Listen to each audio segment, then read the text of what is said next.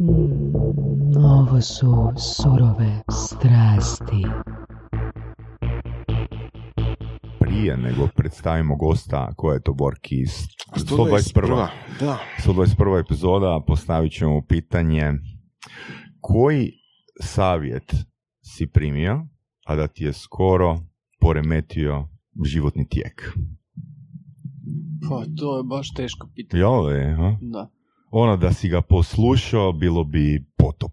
Jel bilo tako ili nije? Aha, da je bilo ono, a, pa ne znam, ne mogu se sjetiti baš nečega, nečega takvoga da ono, da je baš bilo, da je baš bilo tako grozno, ali evo mogu ispričati jednu priču koja je vezana za to. Uglavnom sigurno ćemo doći na to da se ja bavim nekakvim sportom koji se zove biciklizam ili Mhm. nešto. I uglavnom nekad davno, još dok smo mi kao se relativno ozbiljno time bavili, imali smo dva dečka u klubu koji se um, nikako nisu slagali.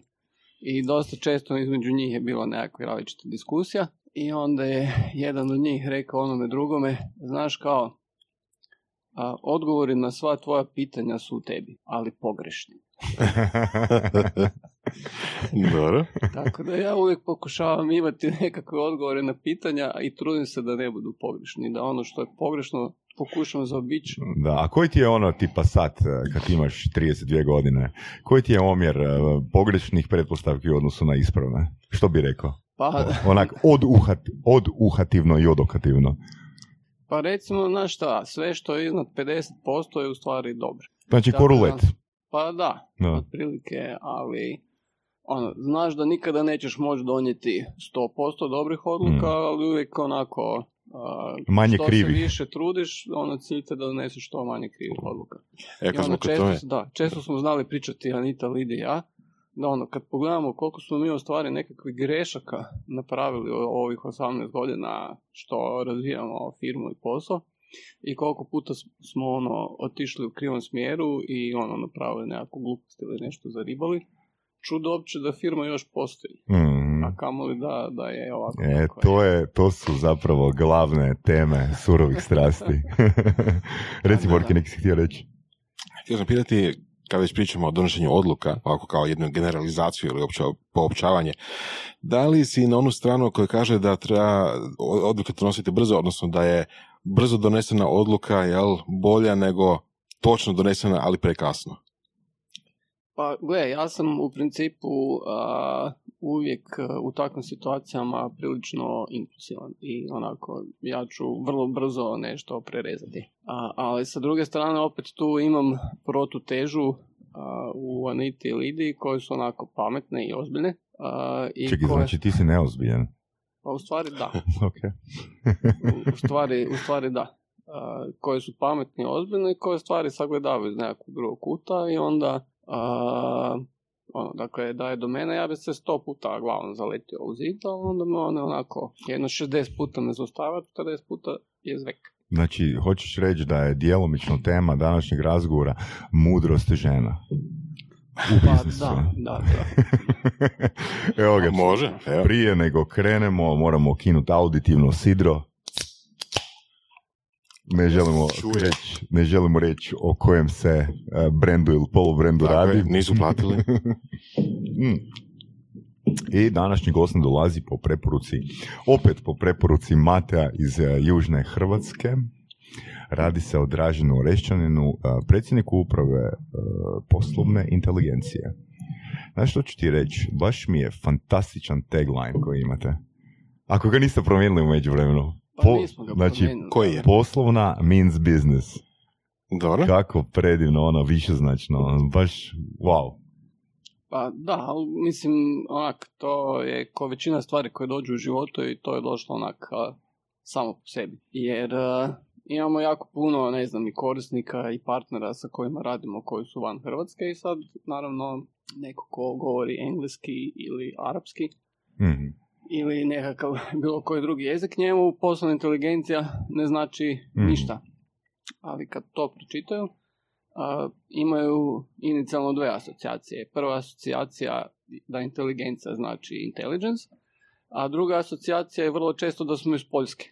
Zato što a, kad počnu čitati PO, Da, onako, da, to je asocirano na Poljsku. Mhm. Ali oni koji imaju tu prvu asocijaciju uvijek pitaju, ok, inteligencija means uh, intelligence and what poslovno means. I mi smo sto puta ljudima odgovorili poslovno means business. Znači to je bilo spontano, nije Da, bilo Da, dakle, agencije, branding agencije koja je ono razvila ne, taj ne, ne. tagline. I nama se još dešava da ono, da nas ljudi, ono, da me ljudi pitaju, ok, and what poslovno means. Ja mu samo pokažem na logo. Tagline, Piše. da. Čekaj, je li to onda Konzum uzeo od vas ideju, ono Konzum, kako bi Croatian word for Da, supermarket. word, da, da, da, da, da, to. Pa ne, ne, mislim, mislim da oni ipak rade sa agencijom kojom tako I stvari. u kojem momentu dolazi takav tagline? Jel se sjećaš? Pa, u principu, onak, dolazi spontano uh, i dolazi onako, vjerojatno, um, pod utjecajem substanci. O, gospodine Dakle, to je Orešćanin. ovaj, takozvani etilni alkohol, većinom u nekakvim prehrambenim proizvodima. Mhm. A u principu ima, dakle, um, mi smo imali, prije smo radili dosta tih majica, mislim da smo ih zadnji put napravili možda prije koju godinu. I na toj majici piše radnici, seljaci, poštena inteligencija i onda je poštena prekriženo i ispod poštena piše poslovna inteligencija. I onda kad smo još bili mala firma, ono, onako, ne znam, to smo dijelili našim partnerima, korisnicima za Božić to. I jednom isto kod jednog našeg korisnika, ja sam baš bio u toj našoj majici i sad ono, nekom u liftu pita, e, di si nabavio tu majicu? Ja to tražim po gradu, pokušavam kupiti. A još si u crvenoj majici sada. Ne Da. toj, ali crvenoj. Da. I onda smo u stvari skužili da niko te majice ne povezuje s nama, nego to povezuje sa kao nekakvom Mhm. retro zekom. Mhm. I onda smo dodali ispod www.inteligencija.com. Mhm. Tako da... a, I ono što je u stvari bila neka ideja, recimo, da, da, da za sljedeću seriju tih majica, da prekrižimo i poslovno i da napišemo umjetna inteligencija. Jer je to sad kao Trendi. trendi. Da. Da. Tako da. Da. Jel, Imali smo još nekih ono suludih ideja. Ja sam htio napraviti majicu a, poslovna inteligencija, heroji, a ne zločinci, ali Pitanje ono se koji zločin, jel? Samo je onak na prvu, na prvu bi rekli za Dražina da je onak dosta ozbiljan, preozbiljan e, lik, ali zapravo je ono dobar zajebant, a? Mhm. Pa da, ali recimo to je jedna od tih situacija da bi ja zveknuo glavom u zida, Anita i Lida su rekli ne, ne, ne, kao stani, to nije pametno za napraviti. Da, znači zapravo ti si, a, kak bi rekli, a, brainstormer, a oni filtriraju znači 99,8% tvojih storminga. Pa ne, Ne. mislim, ok, dakle, ja dolazim uglavnom sa nekakvom, a, sa nekakvim idejama koje zaista treba filtrirati. Ali Anita i Lidija isto imaju super ideje, ali njihove ideje ne zahtijevaju toliko filtracije. Da, da, da, da. E, a možemo ih pozdraviti ovim putem, jel da? Apsolutno. Da. Da, di bi, recimo kad bi u svojoj glavi pokušao zamisliti, znači di bi bila firma da ne, nema njih dvije? Pa, vjerojatno nigdje. Ne bi je ni Da. bilo. Tako da.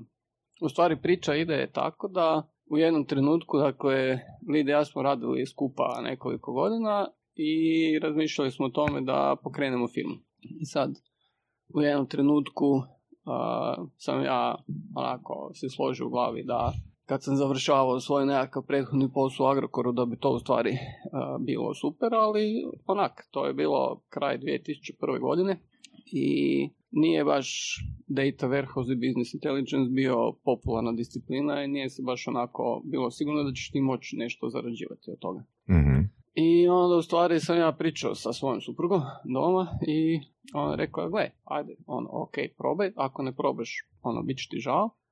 I ona je radila u Zagrebačkoj banci, tamo je bila direktorica marketinga, imala je dobru plaću i rekla je, ono, evo, ajmo se dogovoriti, godinu dana, ako hoćete nešto zarađivati, ok, ako ne, natrag u roblje. Čekaj, rekao, jel žena, žena je bila spremna podobriti i financirati godinu dana? Da, da, da. Mislim, onak, mislim, ja stvarno volim, ali ona je ponekad e, i previše supportive. Dakle, ja sam imao Mm. nekakvih totalno ludih ideja koje je ona podržala i koje sam ja... Na koje sam ja- primjer. pa, na primjer, jedno 5-6 godina prije toga, s obzirom da nikad nisam baš u biciklizmu bio jako dobar, mi je pao na pamet da se prebacim na triatlon, jer je trebala biti olimpijada u Sidnju, prva olimpijada na kojoj bi triatlon bila službena disciplina. Mhm. Ja sam razmišljao O, o tome, super. ok, kao ajde sad ću se Da. ja prebaciti na triatlon i, tre- i imam jednu tipa pet godina da se spremim, a, pa ću eventualno biti natjecatelj na toj olimpijadi. I onda sam pitao Nitu kao je li to ok. Dakle, tad smo još bili, ne znam, ja sam radio u Zagrebačkoj banci, ona u McDonald'su nešto. I on je rekao, "A, ok. I kažem ja, ona, ona iste sekunde rekao, ok. Ja sam rekao, Da, da si ti radio u McDonald'su ne bi ti to palo na pamet, no? Ili bi? "A, pa Bi. bi. Dobro, I dobro. sad, e, I sad kažem, ok, sad kad ja zaista ostavio ono sve i samo se bavio treningom i pripremama za to sljedećih pet godina, šta koliko je vjerojatno da bi ja zaista ono, se kvalificirao na to olimpijadu? Pa kada ne znam, na 50%. Opa, Kažem, Dovoljno. je dobro. Dovoljno. Je dobro. Koliko on ima stvari povjerenja u mene? Ja sam rekao, gle, realno ispod 1%. A da? Ona rekla, oh. Jer ono, da bi zaista bio na toj top level razini, ti zaista ono, moraš biti a, talentiran, jako dobar, ostaviti sve i trenirati i posvetiti se tome. Jesi onda išao u to ili nisi? Ne, odustao sam iste sekunde. Mhm. Skužio sam koliko Znači, je teško i... Žena je više vjerovala u tebe tada nego ti Da, sam, da. aha? Apsolutno. Bože, interesantno, interesantno. I, reci Vorki. Ali nije bilo dovoljno uvjerljiva. Pa da. Nije rekla, mislim, probaj ne, sve- tek- probaj tek- sve Tek jedno. tada sam ja skužio u stvari što bi se ja natovario na vrati na leđa, jer ono, dakle, ja sam u stvari onako prilično a, laganini i više se oslanjam na snalažljivost nego na a, vrijedan rad. Mhm. Dakle, ono, to mi je još nešto što vučem iz djetinstva gdje Imaš primjer se- iz djetinstva toga, gdje se oslanjaš na snalažljivost? Da, Prepisivanje ili što? Pa ne prepisivanje, nego minimizacija truda za ono što je nekakav nužan uvjet da ja mogu normalno živjeti. Dakle, Mhm. ne znam. Moje mama i tata su znali da sam ja relativno pametan i moj zadatak je bio proći u školi sa pet. Ja nikada nisam prošao sa 5.0, Mm.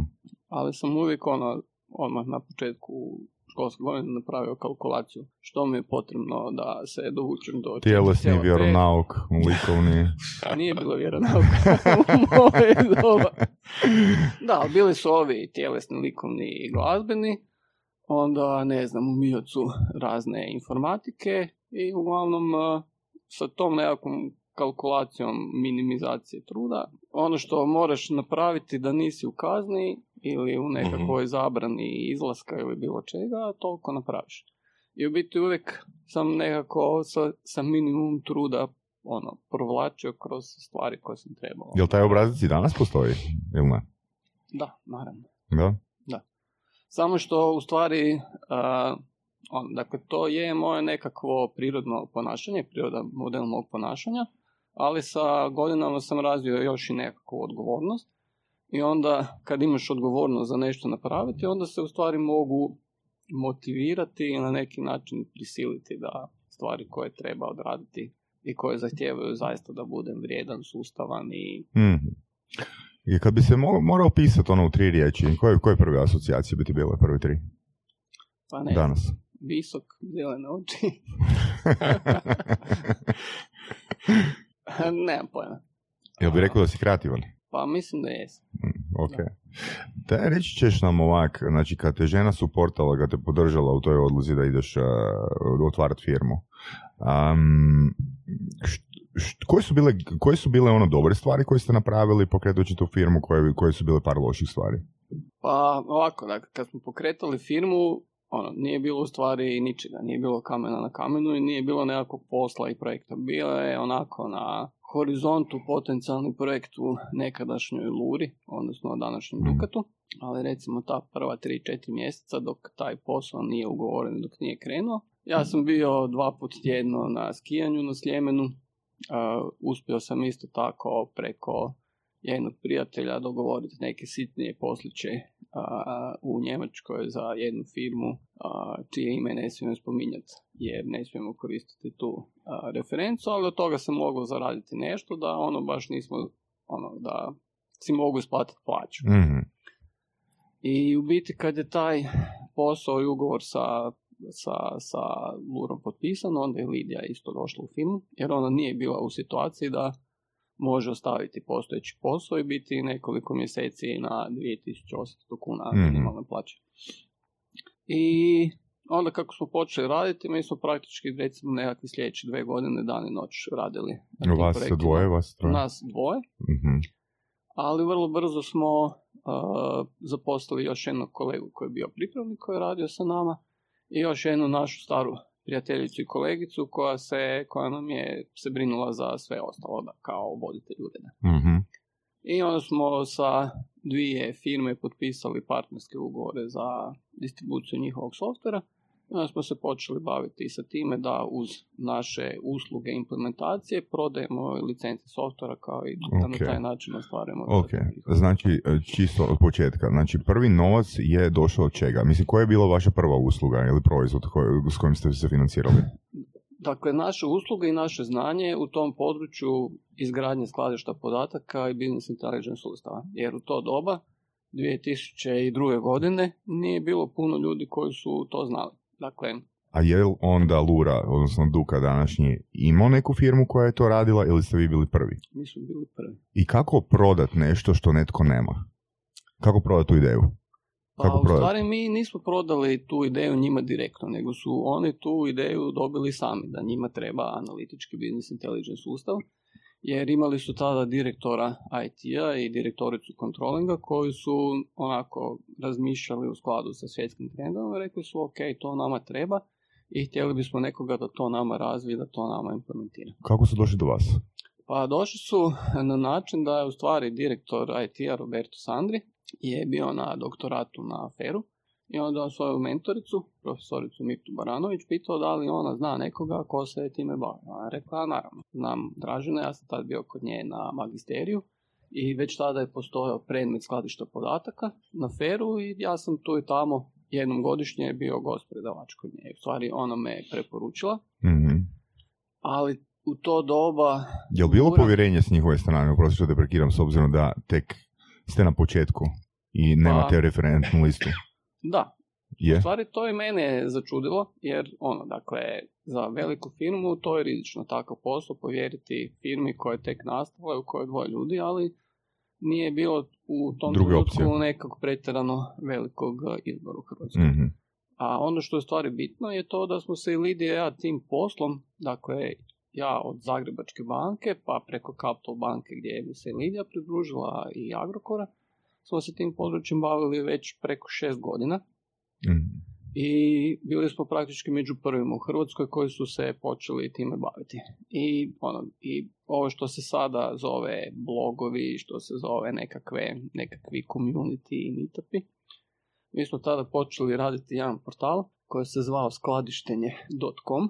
Registrirali smo domenu, napravili smo u ASP-u nekakve skripte da se mogu uploadati content i mi smo napravili tamo i nekakav riječnik pojmova i a, nekakve tekstove smo objavljivali koje smo pisali mi i još nekoliko kolega koji su se time bavili. Stavili smo gore hrpu diplomskih radova, magisterija koji su ljudi pisali u tom području. I ono, i to je bio, dakle, ne znam, od 2000. do 2004. 5. je bilo jedino mjesto na Hrvat koje si ti imao na webu gdje si na Hrvatsku mogu nešto pročitati. Mhm. To zvuči dosta kontenta. Je li ste pratili kako ljudi koriste taj kontent? Jesmo. I? Jesmo, dakle uz te skripte a, su bili i bila je jedna skripta koja je zapisivala logove u Mhm. bazu i onda iz te baze je bila isto jedna stranica gdje, gdje su bila ono, gdje su bila u stvari dva nekakva osnovna izvještaja, jedno je bilo a, detaljni svi linkova, a drugo je bio po broju dana koliko je bilo nekakvih hitova. Mhm, Ja sam čak imao nekakvu Excelicu u to doba gdje sam ono po danima a, Mhm. te a, Vrijednosti. vrijednosti kopirao u jednu Excelicu da mogu pratiti ono po mjesecima kako se to sve. I to je išlo, to je, to je stvorilo community, jel? Pa to je stvorilo community, to je u stvari stvorilo, a, mislim taj community je bio prilično mali, ali u stvari stvorilo je nekakvu sliku da Lidija i Dražen su u stvari osobe koje o tom području Mhm. znaju To je nešto. već nešto ide u osobni branding, jel da? Pa da, Da. Da. A u stvari nama je onako bilo u cilju, ok, idemo pričati o tome da se ta disciplina razvije što Mhm, prije mhm. i tu smo u stvari, ja mislim, dosta pomogli. Ne bi bilo fair reći da smo mi zaslužni za razvoj tog tržišta u Hrvatskoj, zbog toga što osim ovih stvari koje smo radili mi, postoje određene stvari koje su radili Microsoft, Oracle, IBM, koji su u stvari imali software koji je služio za izradu takvih sustava koji su prodavali na tržištu gdje su i onda oni svojim korisnicima i na svojim konferencijama su držali prezentacije. Ali ono, to su bile u stvari neke, neka recimo dva smjera koja su se odvijala paralelno, gdje u stvari ono što smo mi tada uspjeli je da ono, dok smo bili a, u, na našim radnim mjestima, u Mhm. našim bivšim tvrtkama, smo mi sa stvarima koje smo radili bili ono, nekakva apsolutna a, Novosti, ali... Novosti i reference. Bleeding edge, jel? Da, da. Dakle, ne znam, dok smo radili prije u Zagrebačkoj banci i Capital banci sa SAS-om, dobivali smo nagrade na regionalnim konferencijama. Nice. Capital banka je bila mala banka, ali onda su nam u referentne posjete dolazili Zagrebačka banka, Privredna banka gledati što smo mi napravili. Kad smo počeli raditi u Agrokoru sa Cognusom, to je isto bilo sve onako nekako a, na, a, na mišiće, jer ne znam, u Agrokoru dobavljač kojeg smo mi imali tada za ERP, se još par godina prije nego što smo mi došli tamo u nekakvom ugovoru treba isporučiti nekakve licence za izvještavanje koje nije isporučio i onda smo mi u stvari imali nekakav fond od 70-80 tisuća tadašnjih maraka koji smo mogli is- iskoristiti da naručimo neke licence i onda smo mi pogledali Gartnerov kvadrant Mhm. koji je najbolja od tih opcija koje su nam ponudili, ponudili smo nam 3-4 opcije i rekli smo, ok, ajde dajte nam Cognos za 100 korisnika. I onda su ovi, to su bili neki kolege iz Češke i kad je taj kolega iz Češke došao, je, je- jednom je donio onako dve kutije sa CD-ovima i priručnicima i stavio na stol i od tu smo mi krenuli. Da. I onda smo se, onda smo se javili Cognosu koji je tad imao ured u Austriji, da smo mi kao Agrokor i da smo mi novi korisnik. I onda je njima trebalo, ne znam, mjesec dana da oni uopće nas pronađu, zato što u stvari taj partner iz Češke je zastupao software iz Kanade koje te licence koje je nama dao direktno kupio od svog principala u Kanadi, a i Cognos je bio kanadska firma, tako da smo mi bili registrirani u Kanadi. Mhm. I onda smo htjeli otići na neku edukaciju. Ali edukacija je bila u to doba samo u Londonu i to je koštalo, ne znam, za nas dvoje 10.000 maraka. Onda su naši Mhm. ljudski resursi rekli ne može, to je previše novaca. Onda smo mi uzeli te manuale, listali Mhm. i po manualu smo instalirali, odradili smo nekakve one a, iz user guide demo da vidimo kako platforma funkcionira i počeli smo to koristiti. I onda smo pozvali ovu ekipu iz Beča tog u stvari bio je jedan sales i jedan tehničar, Mhm. da ono, za šest mjeseci da vidi što smo napravili. I oni su došli i rekli su, ok, to ste vi napravili. Da, kao, bez edukacije, bez konzultinga, bez Mhm. ničega. Mi smo rekli, da.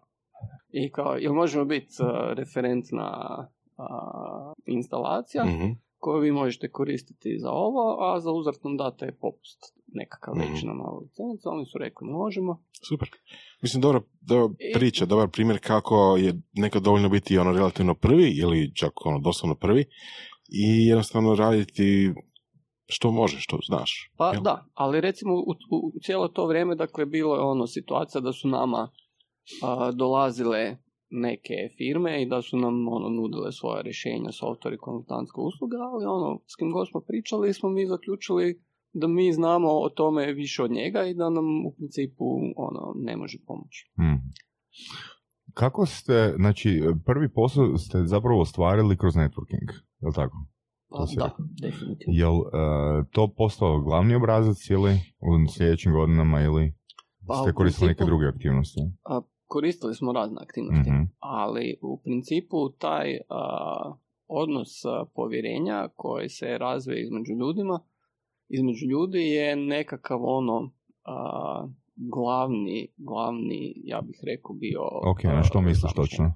Na, pre, na preporuke dalje ili Na što? preporuke i na ono, na ljude koje ti znaš 10, 15, 20 godina iz osnovne škole, srednje škole, s fakulteta s kojima si prošao nekako ono sito i rešeto kroz godine. Oni su bili klijenti. Da, oni su, ono, dakle, mi smo tad bili ta generacija, imali smo nekakvih 35 godina, oni su došli na management pozicije u svojim a, tvrtkama i onako ta nekakva odluka da rade sa nama je bila prirodna, zato što su Mhm. sa jedne strane znali da znamo, a sa druge strane, ono, poznaš nekoga od osnovne škole i imaš povjerenja da te neće Da, znači, Zeznuti.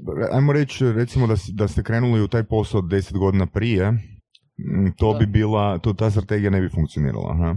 da smo krenuli u taj posao 10 godina prije tog posla ne bi Da, da, bilo, to. zato što Da. data warehouse kao pojam tada još nije postojao.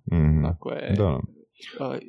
de, ono, ja sam isto u tom području u Zagrebačkoj banci završio sasvim slučajno kad u sektoru u kojem sam radio prije više nije bilo posla za mene i onda sam prebačen u drugi sektor. Mhm. U tom drugom sektoru, taj drugi sektor je bio IT i onda je tamo bio doktor Mladen Mauher koji je tada bio direktor strategije i on je iz jednom kolegu mene rekao, e sad kao uzeli smo licence za neki software s kojim ćemo raditi analizu kreditnog portfelja, pa sad hoćete vas dvojica raditi tim. Oni su rekli može. Dakle, ono, sasvim slučajno, nisam imao pojma o tome uopće čemu je riječ i možda jedno šest mjeseci kasnije smo bili u Ljubljani na jednoj edukaciji koju nam je držala neka gospođa iz Amerike koja je bila kao ono, edukacija je bila jednodnevna i zvala se Uvod u Data. I ono, ne sjećam se uopće šta je bilo na edukaciji, ali znam da doma imam certifikat da sam prošao tu Eto, edukaciju, da. je to bilo tipa 95. godine, negdje u Mm, četvrtom ili petom mjesecu. Mm. A prve recimo neke knjige u svijetu na tu temu su se pojavile možda dve do tri godine. Da, uglavnom point je bio u tome što, što je, e, bili ste dovoljno mladi, odnosno dovoljno stari da iskoristite taj networking. da. Mislio sam konkretno na godine, recimo da je, da je bilo ono pet godina prije pa da je postojao taj pojam, da je postojalo to, bilo bi znatno teže, na to sam mislio. Pa bilo reci, bi bilo zna- ne bi. Da, bilo bi znatno teže, dakle tog networka ne bi bilo, Mhm. ali isto tako nije bilo puno drugih stvari, nije bilo interneta, dakle mi pet godina prije ne bi Mhm. mogli napraviti taj portal jer ne bi bilo interneta na kojem bismo napravili taj. Da, jasno, jasno, jasno. Tako da sve to nekako dođe sa I vremenom. kako je to u praksi funkcioniralo? Recimo, ne znam, ti osobno nazoveš e, nekog i kažeš što imaš i koje su ti referencije. Se može slijediti primjera? Pa, mislim, primjera je u principu ima raznih. Dakle, Mm. A, mislim da su recimo nekakvi najbolji primjeri te nekakve rane Windows konferencije, Mhm. gdje smo mi napravili prezentaciju tog Lura projekta i gdje su a, ljudi onda to vidjeli i znali su da ima neko ko to može napraviti. A, jedna stvar recimo koja se u tom području dešavala paralelno tada je bilo nešto što se zvao Manager 2000 i to je u stvari bio Microsoft OLAP klijent koji je radila firma koja se zvala SoftPro i Arjan Stipić, on je bio glavni arhitekt, developer toga. On je u stvari radio komad softvera koji se koristio kao business intelligence klijentski softver. I recimo to su bile jedine dve onako baš fora stvari koje su se a, tada a, dešavale. Dešavale su se još i neke a, druge stvari i polako se počelo sve više tih e, stvari dešavati. Ali ono što se u stvari nama dešavalo prvih recimo nekakvih 4-5 godina postojanja firme, da praktički a, s- ono, nije sad bilo, ne znam, 100 tendera a, svake godine, bilo je ono, mi smo možda radili 4-5 ponuda godišnje, ali što god smo htjeli dobiti od posla smo dobili. Je li to išlo preko isto uh, preko preporuka ili je to išlo kao novi poslovi preko natječaja? Nije bilo natječaj. Dakle, Da. prvi natječaj na koji smo se mi javili je bio natječaj u T-Mobile u 2004. godine. Dakle, ono, to je bilo prvi put da sam ja dobio ovo što se zove RFP od, ne znam, 150 strana u ruke i prvi put ok, mi smo znali, ne znam, u Agrokoru dok smo radili ili u banci imati takve RFP-eve. Što je RFP? Request for proposal. Mhm. A, ali prvi put sam bio u situaciji da moraš osmisliti arhitekturu, napisati ponude sve i to je još ono, do dana današnjeg vjerojatno jedno od najboljih ponuda koje smo ikada napisali jer smo se zaista potrudili a, oko toga. Mhm. Ali isto recimo to, dakle, ono isto što je možda bitno, dakle mi prije toga nismo imali nekako iskustvo u telekomunikacijama kao industriji, ali tadašnja ekipa u tim obalu Hrvatska, oni su rekli mi hoćemo imati lokalnog partnera koji zna metodologiju i kako napraviti takav sustav, a industrijsko znanje imamo mi i kada to uparimo, onda ćemo, onda Mhm, ćemo mhm. dobiti kvalitetan rezultat. Pa, Tako da, to je U principu, bilo- da, u principu ste znači pokrili ono, data warehousing i, i business intelligence od više manje samih nastanka u Hrvatskoj, jeli, pa nadalje. Pa da, Da, da, Da. I kako bi usporedio recimo stanje danas i kad ste počinjali? Da li ljudi imaju više svijesti o tome, da li se više traži, da li se više oslanjaju na to kao prvo, jeli? Da li koriste te mogućnosti? A, pa ovako, dakle, a, kad bi se gledalo agregirano i ukupno tržište, naravno da sad ima više svijesti zato što je puno više vremena prošlo i puno više firmi to koristi. Ali tad u to vrijeme smo mi bili, imali smo nekakav manji zaostatak za ostatkom svijeta.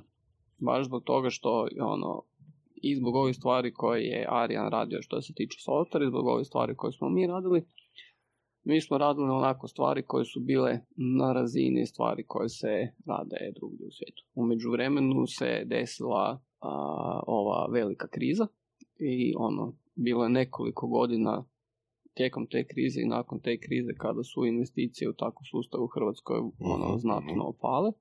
I sad su stvari koje se rade vani znatno naprednije nego stvari koje se a, rade, rade kod nas. baš primjetno, Primjer. da?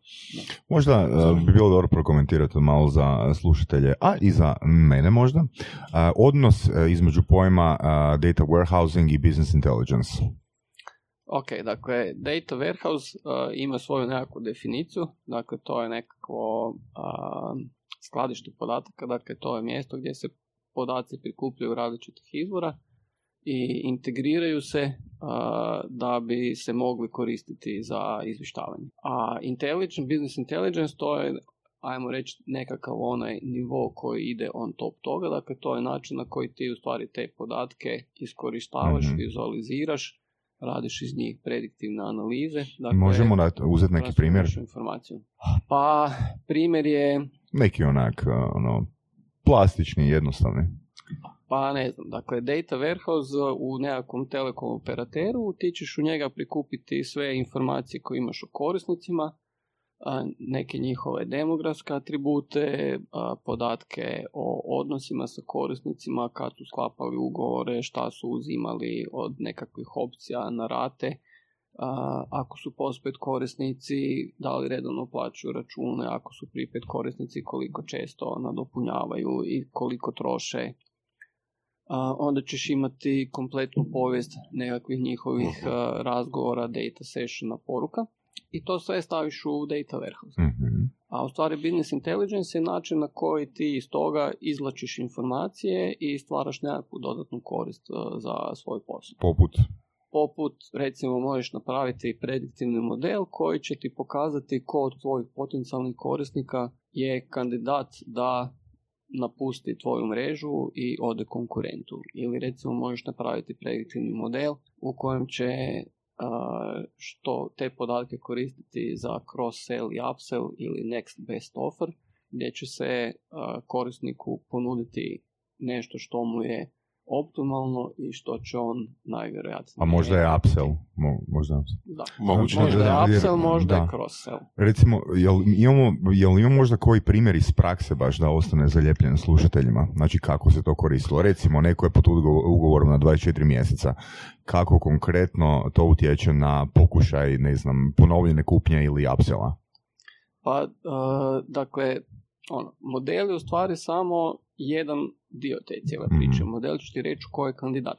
A Mhm. onda u stvari operater treba osmisliti adekvatnu ponudu i komunikacijski kanal kojim će, kojim će to komunicirati prema korisniku. Mhm. I naravno ono što se ponudi, rezultat toga se treba pratiti kao dodatna varijabla u modelu da se zna za sljedeći put. Možda čak a, malo, malo konkretniji primjer, je, mislim da, da vi to još u tom smjeru, je da recimo ima data warehouse koji sadrži podatke o ponašanju korisnika, jeli, o plaćanju, koliko često plaćaju, koliko uzimaju dodatne usluge i tako nešto. I onda iz toga bi se eventualno mogu napraviti neki agregatni smjer u tome da recimo sve više i više ljudi koristi, na primjer, ne znam, internet ili sve više i više ljudi koristi pozive u inozemstvu ili tako nešto i onda prema tome izgraditi cijenovnu ponudu, odnosno ponudu proizvoda.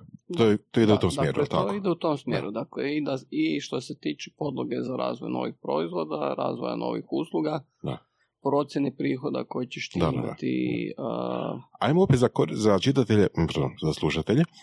Da, imat ćemo transkripte, pa Imat ćemo transkripte, kad tad, da. A, u to ubaciti još pojam big data. E, big data, dakle, a, način na koji se to sve radilo do prije 5-6 godina je bio takav da su se koristile baze podataka i strukturirani podaci. Dakle, ono što su firme imale u aplikacijama. A big data se u stvari odnosi primarno na nestrukturirane i polustrukturirane podatke, gdje ti podaci se nalaze u različitim um, oblicima, logovima, informacijama sa različitih senzora, sa nekakve signalizacije, sa komunikacijske mreže koje se prije su, se nisu ni koristile, gdje se u stvari iz tih podataka mogu dobiti dodatne kvalitetne informacije koje dodatno pomažu u takvim situacijama. Čisto da razjasnimo pojam, polustrukturirana informacija, ili strukturirane informacije. Na što bi se to odnosilo? Imaš neki primjer toga?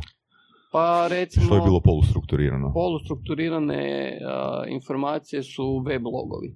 Dakle, ne znam, web log koji ja koristim kad brauzam sa svog mobitela, a, ja ne znam, gledam na web sajtovima nekakve vijesti iz biciklizma, pa gledam nešto, ne znam, na indeksu, pa nešto Mhm. na Facebooku ovdje ondje i sad u stvari ta informacija koja dolazi kao weblog informacija koju sam ja stranicu gledao počinje sa http dve točke slash slash pa onda ide domena pa ide slash pa onda ide dalje Mhm. nekakva stranica i nekakve opcije Mhm. i sad eh, ono to je nekakav eh, string u kojem ti imaš nekakvu hrpu informacija iz, iz A zašto se one zovu nestrukturirane? A, zato što strukturirano je nešto što se može smjestiti u relacijsku bazu podataka U tablicu. u Mhm. tablicu koja onda ima nekakve svoje primarne ključeve koji određuju jedinstvenost, ima nekakve strane ključeve koji kažu koje vrijednosti mogu biti u kojoj koloni. Ovo je onako tekst koji se završava u nekakvom flat failu, eventualno delimited ili u XML-u ili u nekakvom JSON formatu Da može koji ti samo korisnicima ono kažemo nestrukturirano se odnosi na to da taj, eh, taj link, ali na kraju kraja može imati razni komponenti, raznim kombinacijama, može nositi neke dodatne podatke, opcionalne, možda može, možda ne treba. i, iako link, ono, rekli ljudi izgleda link ko link, ali zapravo može nositi jako puno podataka na jako različite načine. Zbog toga je kao polustrukturiran. Jel je da? polustrukturiran, ali to je samo jedan primjer uh, takvih podataka. Dakle, u te podatke spadaju video, spadaju slike, spadaju audio zapisi, spadaju dokumenti, PDF-ovi razni, iz kojih se ti sve možeš praktički izvući strukturiranu informaciju na neki način. Dakle, da ti možeš iz PDF-a ili ne znam, iz nekakvog skeniranog dokumenta korištenjem OCR-a dobiti tekst, taj tekst parsirati, otkriti njegovo značenje iz teksta isto tako možeš uh, odrediti i jezik, afinitet, dakle jako, jako puno stvari. I uglavnom to se sve, sve te stvari se baziraju na različitim algoritmima koji su definirani u matematici i statistici i onda implementirani u različite sustave najčešće korištenjem ili Java ili Pythona da se te sve stvari obrađuju i iz takvih nestrukturiranih i polustrukturiranih izvora pa deriviraju strukturirane informacije koje su onda kasnije mogu koristiti za odlučivanje. Dakle, recimo sad kad se napravi transkript ovoga, postoji aplikacija koja će koja će napraviti taj transkript i iz tog transkripta se onda može izvući koliko puta smo mi rekli a, inteligencija, koliko puta Mhm. smo rekli big data i koliko je koja riječ bila učestala, koliko je ko od nas a, govorio, kako je Ok. raspoloženje bilo nas kad smo govorili o pojedinim temama i tako dalje i tako dalje. I onda, znači, a, znači BI, Business Intelligence, bi s tim riječima interpretirao kakve podatke? Sa tom, s frekvencijom ponavljanja. Pa ono, Što bi se moglo interpretirati iz toga? Pa može se interpretirati ono koliko recimo stvari određene imaju nekakvu korelaciju, koliko su značajne.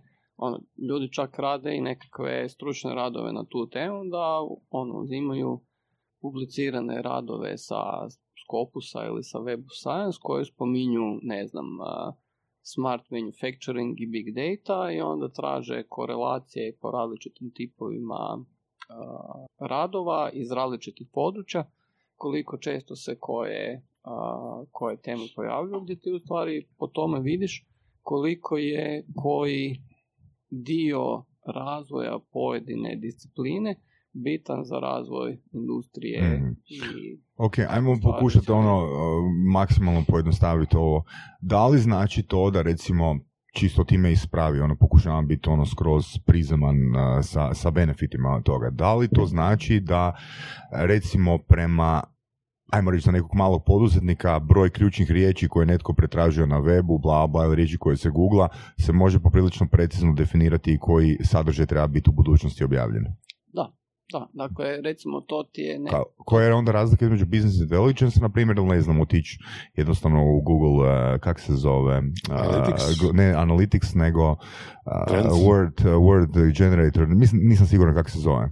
ne, imaš, dakle, Analytics ti pokazuje uh, analizu Da, da, da, nisam mislio na. Analytics, nego onaj uh, AdWords. AdWords. Da, ali postoji onaj Keyword Planner. Keyword Planner postoji, na? Da, to je upravo to što To je rade i Google. Dio, dakle, da, to da, je dio analitika intelligence. koju radi Google i Mm. prodaje drugima kao uslugu. Znači, to je onda. To je, Ok, to je, super, to, to super. je ista disciplina. Mhm. Dakle, ono naravno, dakle, ono smjer u kojem to sad sve više ide se zove još data science, to je vrlo popularan termin, gdje u stvari uh, data science je jedno područje computer science dakle, ono, postoji, dakle, core computer sciences, applied computer sciences. Data science je u stvari nešto što je pretežno vezano za computer science, ali uključuje i druge discipline, dakle, koje su prvenstveno vezane za dohvat, obradu, procesiranje, vizualiziranje i korištenje podataka, ali isto tako uključuje razumijevanje poslovnih problema, poslovnih procesa i komunikacije Mhm, i opće ono, shvaćanja problema, specifikacije što se treba napraviti. mhm. Ko je idealni klijent za, za takvu uslugu? A, onaj koji shvaća što mu treba, a, Takvih onaj- ima puno, jel da? Pa, ajde da, da probam te tri a, karakteristike a, koje su bitne a, složiti u, u, u rečenicu pa da onda nakon toga nastane. Dakle, prvo je razumijevanje da mu tako nešto treba i na koji način to može monetizirati i iskoristiti. A, drugo, da ima interno ekipu koja može raditi sa tobom na specifikaciji i testiranju, dakle da je to jedan zajednički tim koji će kreirati rezultat. I treći preduvjet je da a, ima financijske resurse koje je spreman uložiti u to, koji su adekvatni onome što je potrebno napraviti i njegovim očekivanjima. Znači, ne bismo rekli da je to za male firme. Pa, može Više biti i za manje. male Mislim, firme. recimo, ono što si rekao, uh, Google, um, Analytics i takve keyword stvari, planner, Keyword word Planner, planner. su već dio nekog business analytics uh, modela. Jel? Znači, na- male firme mogu koristiti tako Mm. nešto već danas i čak ne moraju platiti ništa Ne, za to. Da, da, male firme to mogu koristiti, ali u principu, ono, a mi smo relativno velika firma u tom području i sad mi trebamo Da. zaraditi plaće za nekakav Naravno. Jasno, jasno. x ljudi i ono, to su realno milioni kuna. I ono, nama nije posao da mi ugovorimo za neku malu firmu da za njih Jasno. odradimo nešto za dva dana. Mi od toga ne možemo živjeti. Dakle, naši ugovori su sa velikim tvrtkama, velikim operaterima, bankama, a, maloprodajnim kućama, distributerima, a, proizvođačima koji znaju da im treba nešto kompleksno i da to što je kompleksno zahtjeva i softver i znanje i vrijeme da se napravi i da, da to košta. Mhm.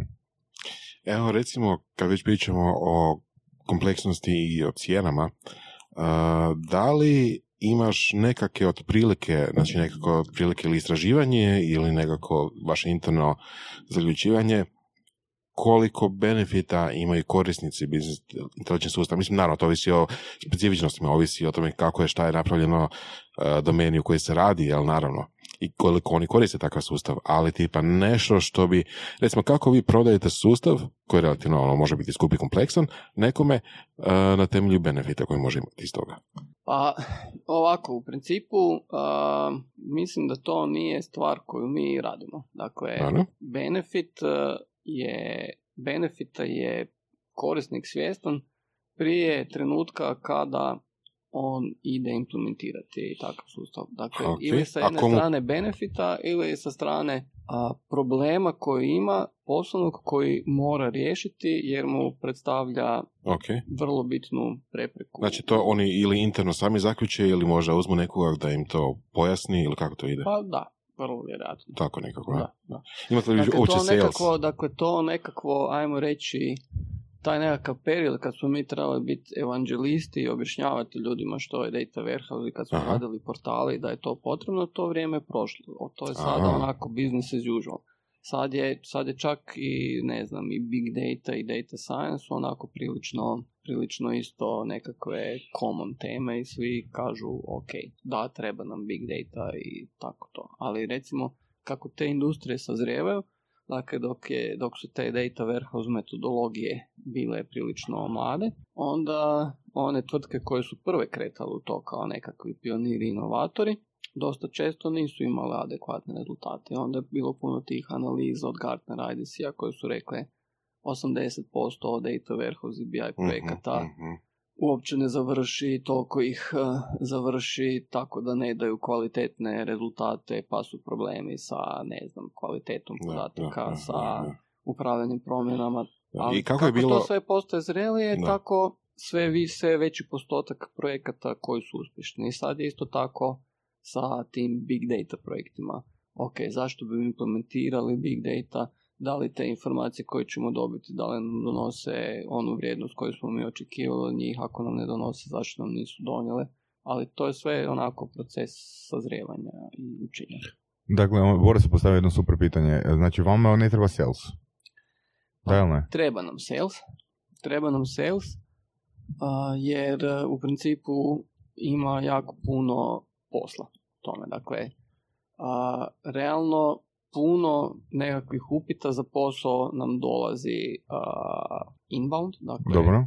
ono, ljudi, partneri, korisnici nas zovu i pitaju nas da napravimo za njih neke stvari, ali još uvijek ima tu jako puno posla jer ono, svaka nekakva ponuda koja izađe od nas mora biti kvalitetna, mora u njoj biti arhitektura, pricing, rokovi, osmišljen projektni plan, projektni tim, a, treba biti CV-evi ljudi koji će a, raditi na tome ukoliko je neki proizvod naš ili od nekog od naših partnera uključen, treba biti opis funkcionalnosti tog proizvoda. Jer jedna velika firma, a, bar ove s kojima mi radimo, ne radi na način halo Bing, Hmm. nego ono, postoji nabava koja uvijek za takve stvari traži ponude, zovu 3, 5 ili više dobavljača i na osnovu ponuda koje dobiju odabiru najbolju ponudu. Mhm. Dakle, sad klijentima sa kojima radimo dugo, kad radimo nekakve nove faze ili nadogradnje postojećih sustava, onda se to ugovara direktno, ali kad se radi nekakav veliki novi projekt za možda i za postojećeg, ali i za nekog novog korisnika, to je ipak posao koji se treba dobiti i to je posao prodaje. Ono, mi smo u stvari više nemamo nešto što se zove prodaja, nego se to zove customer success. Mhm. Customer success. Da, da. Ok. Jer u biti koliko su uspješni naši korisnici, toliko smo mi uspješni. Ako su oni uspješni u svom poslu i ako uspješno koriste naše sustave i ako su oni zadovoljni, dakle, Dobro. njihovo zadovoljstvo Kako je... mjerite customer success? A, pa mjerimo tako da imamo feedback od korisnika koji nakon svakog završenog isporučenog projekta a, oni daju kroz upitnike koje imamo standardizirane po... Ok, i što I- točno mjerite tim upitnikom? Mjerimo koliko Razinu su- zadovoljstva ili? Mjerimo razinu zadovoljstva, a naravno isto Koliko postoji ne, mislim, postoji isto i drugo, drugo mjerilo razine zadovoljstva kad neko više neće raditi s nama zato što nešto nismo napravili dobro. Da. Dakle, mislim, mi smo uvijek svjesni Hmm. toga koliko dobro radimo. I u stvari... a, A koji je objektivni kriterij customer successa? Osim, osim uh, ono zadovoljstva koje netko ima u radu s vama. Koji su objektivni pokazatelji? da se to da isplatilo. smo mi njemu riješili problem. A problem, rješenje problema je? A rješenje problema može biti svakako, ne znam, neko mora napraviti konsolidirane izvještaje za burzu, uh, financijsku konsolidaciju koju moraju biti na kraju kvartala isporučeni uh, za 10 dana, ima 70 firmi po svijetu i ono, taj proces se ne može napraviti ručno, to treba automatizirati i spriječiti sve greške da se naprave i ako mi to napravimo i riješili smo problem, oni su sretni. Mhm. Dakle, ne znam, neko telekom operater ima 15% črna odlazaka korisnika u pripedu, napravimo model s kojim tih 15% smanji na 12%, oni su s tim uštedili milion. Mhm. Super. Dakle, ono, a, ovisno o projektu, nekakvom rezultatu, postoje različiti pokazatelji, ali bitno je da problem koji neko ima, da ga riješimo i da on taj problem više nema. Mm, Da, I je ono dobro. što je- stvari što smo mi onako a, što ja kolegama u firmi mladima objašnjavam, dakle ono, mi ne prodajemo a, rješenja, mi ne prodajemo software, mi ne prodajemo usluge, mi prodajemo povjerenje da ćemo mi nekome riješiti njegov problem. Mhm. I on će, naš on, korisnik će raditi sa onim, sa kome vjeruje da će mu problem koji ima riješiti a, efikasno, brzo i Dobro, budžeta. koliko, često se dogodi da, da uh, imate nezadovoljstvo tom, ka, tim customer successom, kroz customer success upitnik? I Pa, z- zašto dolazi do tog nezadovoljstva? Pa mislim da nezadovoljstvo dolazi prije uh, customer success upitnika. A, prije customer, da, jer mislim, Jer, kako, dakle, ka- ako se događa onak, zašto ne... upitnik dolazi na kraju kad je sve završeno. A u tijeku te implementacije može biti problema i nezadovoljstva, a ne znam, može ti se desiti da imaš ključnu osobu na projektu koja odluči A zašto ne iskoristiti recimo uh, data warehouse i BI za uh, customer success upitnik? Pa može se, može se, ali u principu to nije toliko, to nije toliko puno, nije toliko puno podataka da ti treba baš data warehouse. Da, da. Jer u stvari ideja data warehouse da on ima silne Da, zezu se, terabajte da, da. i petabajte. Mhm. Radite i sa domaćim klijentima većinom ili sa stranim? Ili miks? Otprilike 70% stvari koje i prihoda koje imamo su nam izvana, Super. a 30% usluga je iz uh, Hrvatske. To sam baš taj postotak čuli nedavno, jeli? U posve drugom Mm. poslu, ali da, isto bio ovaj jedan gost koji priča baš o tome 70% izvana, 30% u Hrvatskoj. Pa da, onako- u stvari, onak, mi kad smo bili jel, m- mlađi i manji, a, radili smo prvo u Hrvatskoj, onda smo se počeli širiti po regiji, dakle, ne znam, Srbija, Bosna, Mhm. a, Crna Gora. I onda je došla ova kriza, dakle 2009. i 10. godine i onda su ono, svi su srezali investicije i sad mi smo imali postojeće ugovore po kojima smo još a, radili, imali prihode, ali negdje nakon recimo godinu dana se vidjelo da to ne ide u dobrom smjeru. Mm. I onda smo u stvari trebali donijeti neke odluke i sad odluke su mogle biti tri. U stvari jedno je da ćemo otpuštati ljude koje ne možemo plaćati. Druga bi bila da idemo raditi nešto drugo što ne znamo raditi, ali možemo zaraditi ako je, ne znam, implementacija nekakvih drugih sustava, farbanje tunela, bilo šta. Mhm, mhm. A treća odluka je da probamo ovo što raditi, što znamo raditi, raditi za nekoga za kog nismo radili do sada i koji je na nekom drugom tržištu, a to treba. E, To je fin neki iskorak. Da. Da. I u principu onako par godina prije toga da nas se neko pitao mi bi rekli onako ok, ali a, nekakav konzultant koji se time bavi u Njemačkoj ili Nizozemskoj zna isto što i mi a, jednako ili bolje tamo je doma, ono, koja je naša konkurentska prednost. Ali u međuvremenu se razvio i taj dio outsourcinga u Mhm. Indiju i sve. I u stvari mi smo bili u toj cijeloj priči nekakav sweet spot, sweet spot koji je bio između, koji je imao a, onako top kvalitetu po nekakvim mid-market uh, cijenama. I te 2010. 2011. smo se mi u principu razletili koliko smo mogli uh, i kroz partnere i po konferencijama i preko korisnika s koje, za koje smo radili u regiji pa smo probali doći na nekakvu razinu Mhm, mhm. grupe a, preko LinkedIna i ono, počeli smo dobivati poslove i polako je taj udio posla koji smo imali izvana sve više, sve više rastao. Cool. Da. Eto, to je onako Da. u kratkim crtama. prilično Imaš li najbolji ili najdraži projekt koji si radio? Pa, još uvijek ja mislim da mi je najdraži a, projekt, a, taj projekt u T-Mobile koji je bio od 2004. do 2006. godine. Znači 15 godina najdražeg projekta. Aha. Pa da, da, bio je ono stvarno sjajna ekipa a, sa strane, a, sa strane a, T-Mobile. A, meni je bilo izazovno jer sam u stvari učio nekakvu novu industriju, u stvari ono, to je bilo nekakav začetak te moje, ajmo reći, profesionalne karijere kao telco data arhitekta za a, analitiku. I ono, rezultat tog projekta je stvarno a, bio super. Al, I praktički nakon tog projekta a, ja sam rijetko imao onu situaciju da sam bio od početka do kraja na nekom Mhm. projektu, jer firma je rasla i morao je neko raditi neke management poslove i tako. Mhm. Koliko danas imate ljudi? A, mislim da imamo 136 plus 8 ovih koji su završili našu akademiju, koji će biti svi u roku recimo mjesec do dva. Super. Kako Da, jučer u nekom intervjuu, na- nešto sam gledao na YouTube-u, mislim da pred godinu dana je bilo 90 ili, jel ima dvije Mislim da je godine? bilo, da, to je bilo prije dvije godine. Ali u principu nekako, nekakav kapacitet rasta nam je 20 do 25 ljudi godišnje. O, to je sasvim fino. Da, Sasvim fino. još bi samo da se vratimo uh, ono što si rekao prije, da, se razletio po, da ste se razletili po konferencijama LinkedInu. Kakve su to konkretno bile aktivnosti? I Što, znači, nekoliko vas je uh, prezentiralo na konferencijama uh, vaše usluge, recimo na LinkedInu ste slali direktne poruke, ali što, što konkretno ste radili?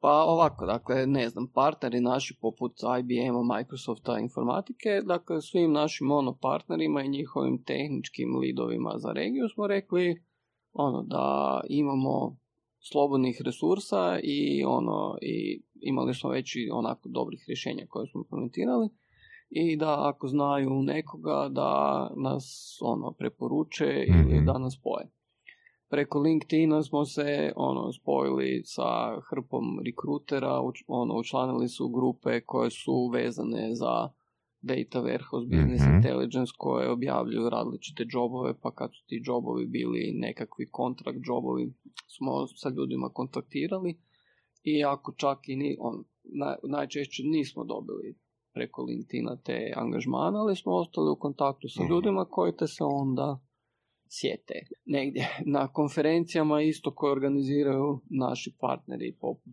IBM-a ili informatike upoznaš druge partnere koji rade u drugim državama, koji rade ne znam u Nizozemskoj ili a, Bugarskoj ili Velikoj Britaniji i a, o stvarima koje se radio pričaš sa njima i onda kad oni ponekad imaju nešto što im je zanimljivo Sjete se. sjete se i kažu aha znam Dražen mi je pričao Mhm. o tome i Da, i to je relativno brzo u odnosu na onaj dio sa osnovna škola, srednja škola, pa 30 godina kasnije, ne?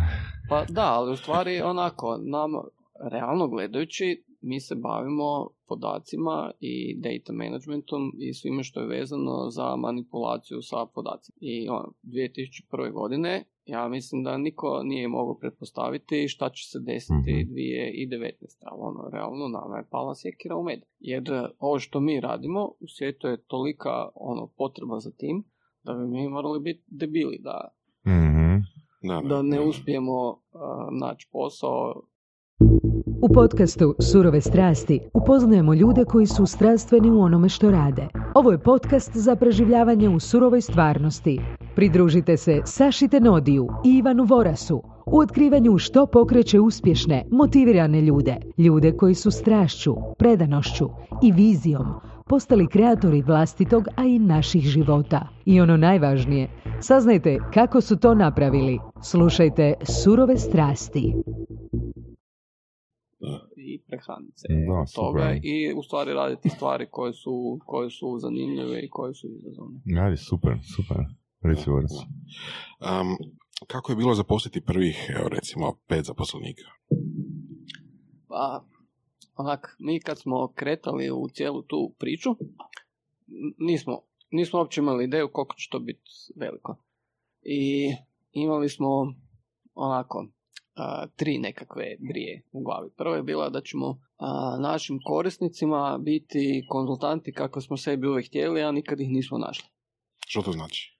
Pa to znači da, uh, ono, dakle, tamo negdje krajem 90-ih ili početkom 2000-ih, realno u Hrvatskoj ti nisi mogao naći u tom području dobrog konzultanta.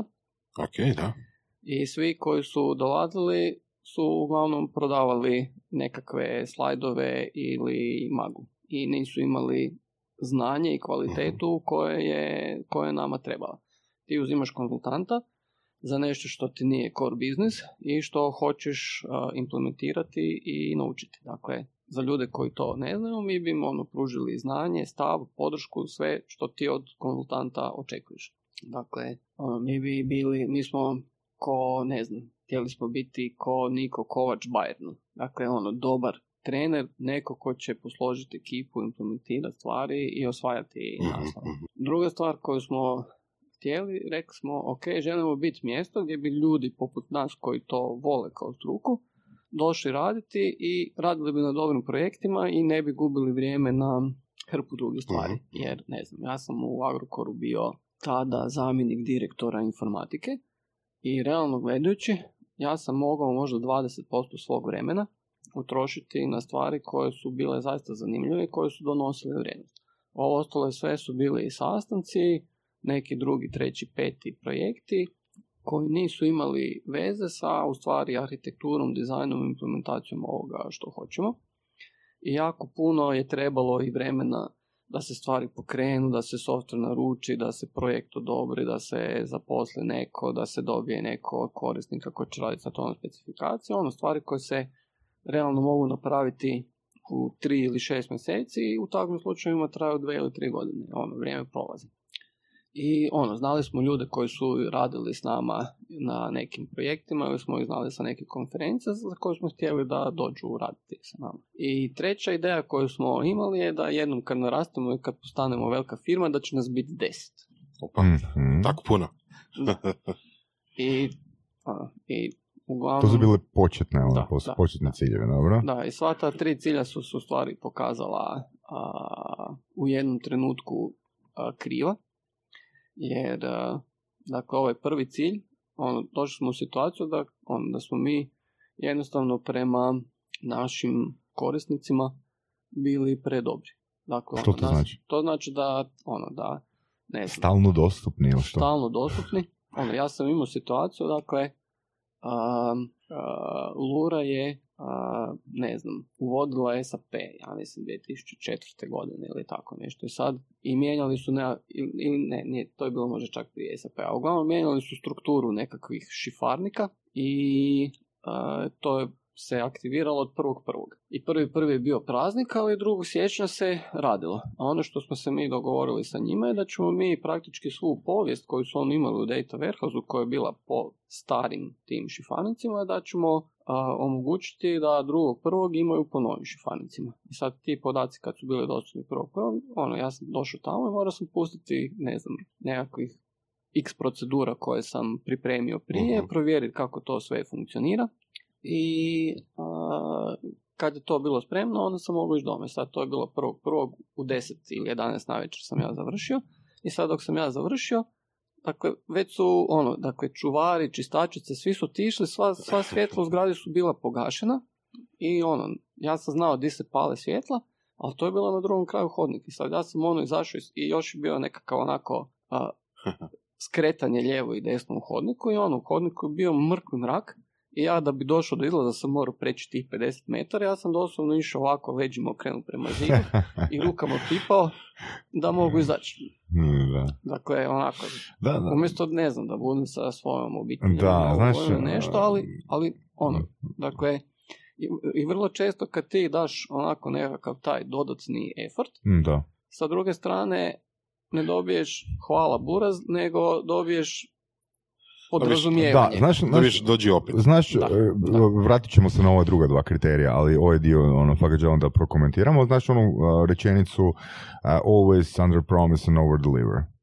Uh, tipa obećaj manje što možeš ispuniti i isporuči više. I ono recimo tipa 5-6 godina kad razmišljam o toj rečenici shvaćam da ko- da ti sebi zabriješ, odnosno da ti imaš od, svoj subjektivni stav što znači over delivery, ali to ne mora biti stav klijenta. Jer Da. klijent, klijent To je točno ne zna, klijent ne zna uh, usporediti tu uslugu s uh, nečim, znaš. Znači, jer čovjek uvijek promatra, uh, klijent uvijek promatra u odnosu na početno stanje koje je zatekao. I recimo hrpa aktivnosti, velim, to mogu reći, ok, ja, ja sam mali, ono, radim sa hrpom fizičkih osoba, sa popriličnim brojem fizičkih osoba na razini godine, ali sve više shvaćam to da je moj dodatni effort samo moja osobna interpretacija over delivery a ne realno stanje stvari. Da to oni mogu percipirati kao over delivery. Da.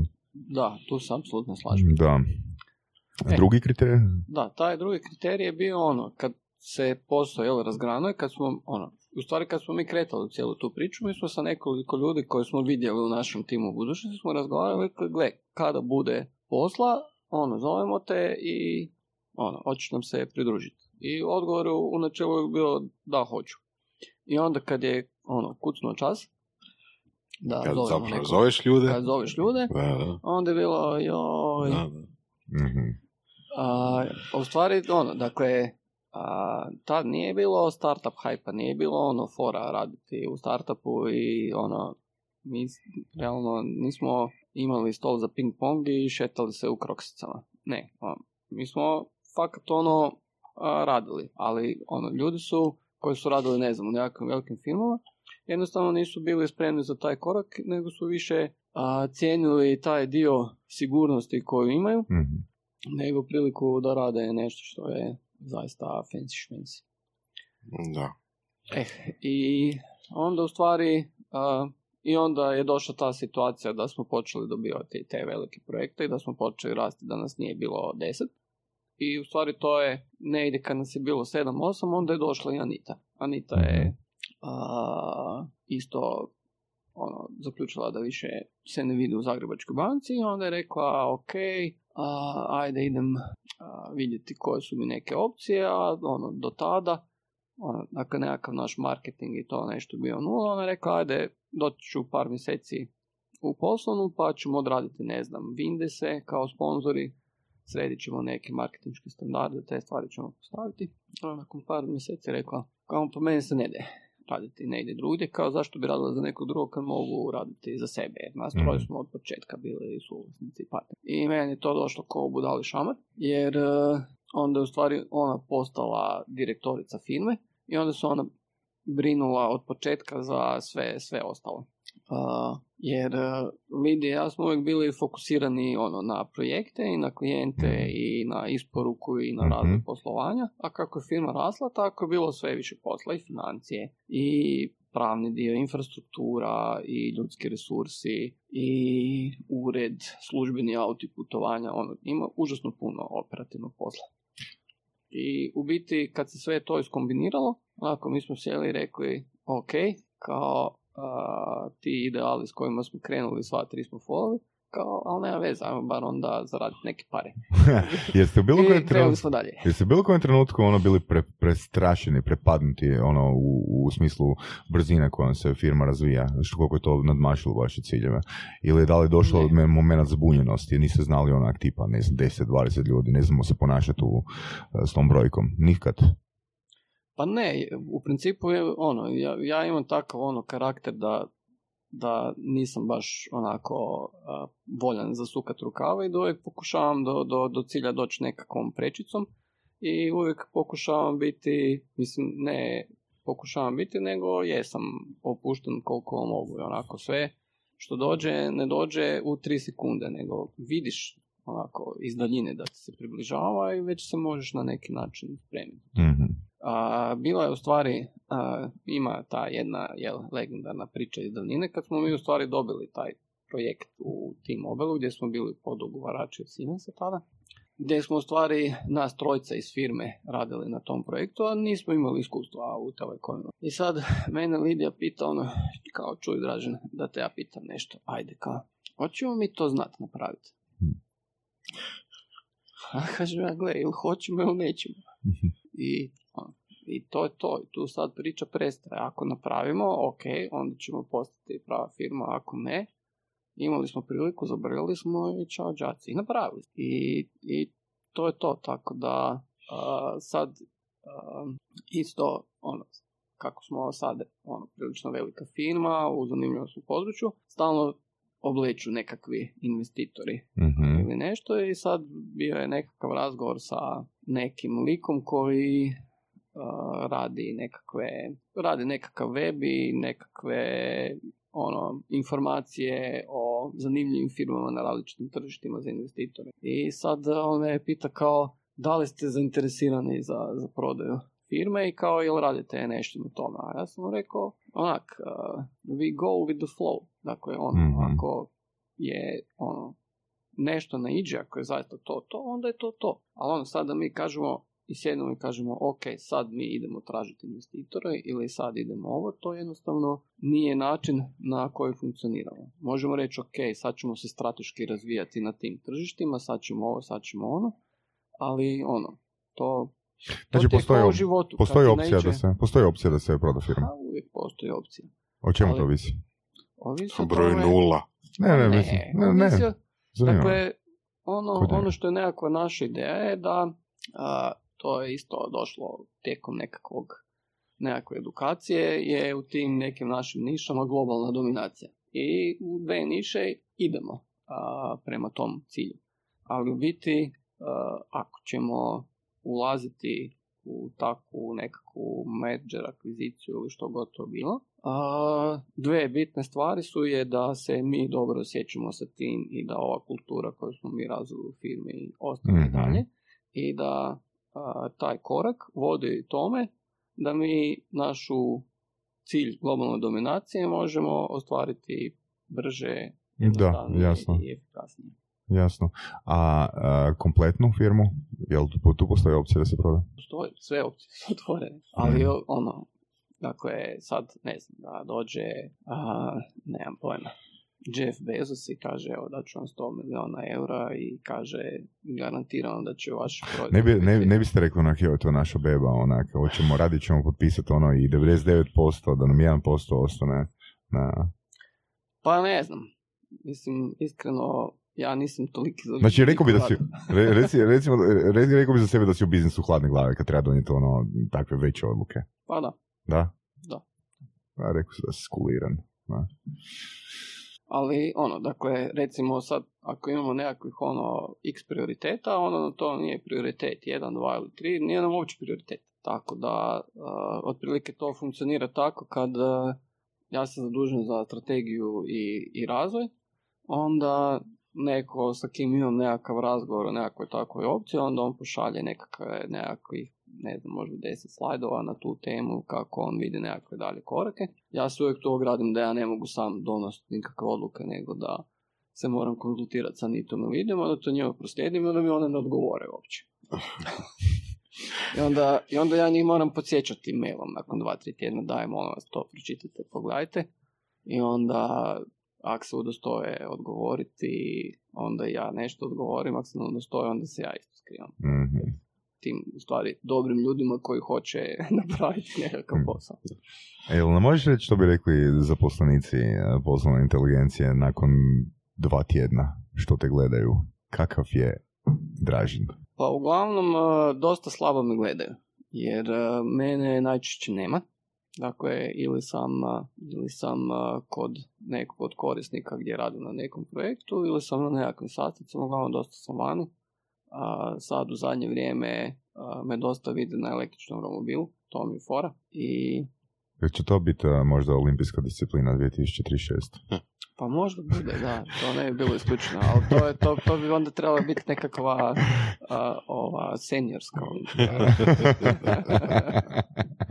Za matore. Da. A, firma je u Hrvatskoj, je li tako? Da, sjedište firme u Sjedište. Hrvatskoj. E da, to me zanima. Znači ima dijelova izvan Hrvatske? Da, imamo šest naših uh, Mhm. Satelita. firmi, da, firmi u potpunom ili većinskom vlasništvu poslovne inteligencije koje su u Londonu, Beču, Mhm. Ljubljani, Sarajevu, Podgorici, Beogradu. Da li je ikad smetalo to što je središnjica u Hrvatskoj? Pa imali smo jednu uh, situaciju gdje smo imali jednog uh, klijenta u jednoj, odnosno potencijalnog korisnika u jednoj eminentnoj europskoj uh, državi. Sloveniji. Ne, ne mogu reći niti državu, niti, Niti London? niti klijenta, a, gdje u nekakvom procesu odabira a, je bila nekakva grupa ljudi koja je o tome odlučivala i jedna od tih osoba je bila sa područja bivše a, Jugoslavije. I sad oni su donosili odluku između nas i još dva dobavljača koji će a, odabrati. Onda je neko rekao kao, ali ovo je firma koja je sa Balkana. I onda je ta osoba koja je isto bila uključena u to rekla, ono, for sake of the argument, to je firma koja je iz države Europske unije. Mhm. Ok. Gdje, ono, dakle, te nekakve, a, te nekakve, ajmo reći, a, predrasude postoje, ali, ono, Ali, kad te predrasude prevagnu, onda dobijemo vjerojatno odgovor ne. Kad ne prevagnu, onda dobijemo odgovor da. I ovo vjerojatno nije bio jedini slučaj da je Mhm. bila takva nekakva diskusija, ali ono, to je nešto što je u jednom trenutku došlo do Ali mene kao neka informacija. svejedno niste mijenjali središte, odnosno ništa niste micali hr- firmu iz Hrvatske, jel? A u biti a, sa tim ne možemo nešto puno postići.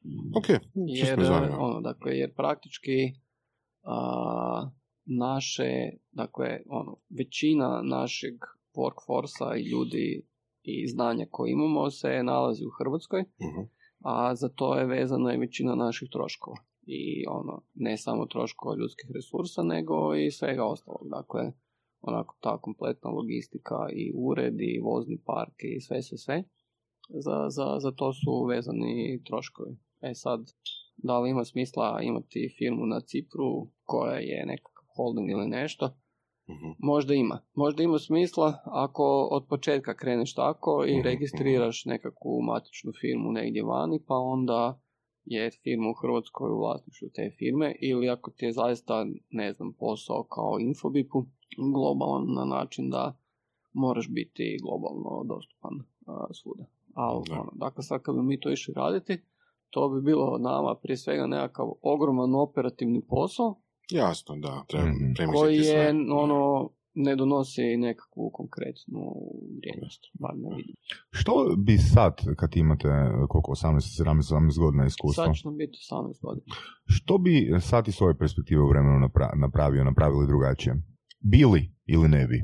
I što, ako da? Pa, da, vjerojatno bi otputovao u, u, u prošlost, odnosno u budućnosti i kupio sportski almanak. Pa u biti, a, bilo bi super da možeš ono živjeti i onako lijepo sa nešto manje rada. Jer recimo, ovo sad je prilično ok. Mi imamo nekakvih ono 40 sati radni tjedan i ok, ima trenutka kad trebaš potegnuti više, ali nemamo 80 sati radni tjedan. Ali u tom nekom periodu, recimo 2002. do te krize 2009.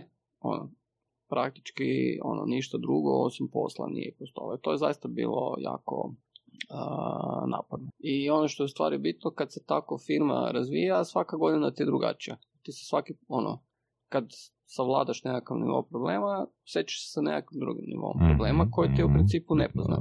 A, mi jesmo se u firmama u kojima smo bili prije, jesmo ono, prošli dosta edukacija za management i bili smo na management pozicijama. Ali to je, ono, ne znam, ja sam bio u IT managementu, a Anita je bila u marketingu. Ali ti jednostavno nisi, ne poznaješ sve što ti je potrebno za voditi firmu. U stvari super je kad ti kreneš sa firmom od dva čovjeka, pa pet, pa deset, pa petnaest, pa dvadeset, jer onda ti dolaze stalno novi problemi, pa moraš a, se sa tim problemima suočavati i rješavati ih, organizirati.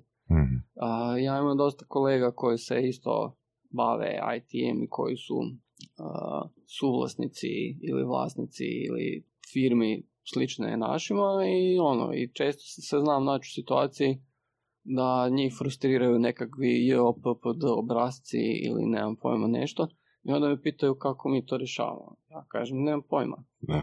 Ono, I to rješava neko u firmi koji se Mm. zove odjel financija, oni se brinu za to. Koliko imamo novaca na računu? Nemam pojma. Jer, e, ono, ja niti radim plaćanja, niti pišem fakture, niti gledam izvatke sa računa. Da, jesu to neke stvari koje su, ključne stvari koje, koje ste naučili, koje si naučio, koje ste naučili u korporaciji, ono prije? Da, da radi svoj posao i što, i da se drugo nije, ni drugo nije bitno i probaj izdelegirati što više toga. Pa ne, ali ono, poanta je, dakle, ako sad ja idem gledati stvari Da. koje ne radim, samo trošim vrijeme Da. i onda se brinem oko stvari oko koje se neko drugi treba brinuti. Ovako, kad te stvari ni ne znam, pučka mi se.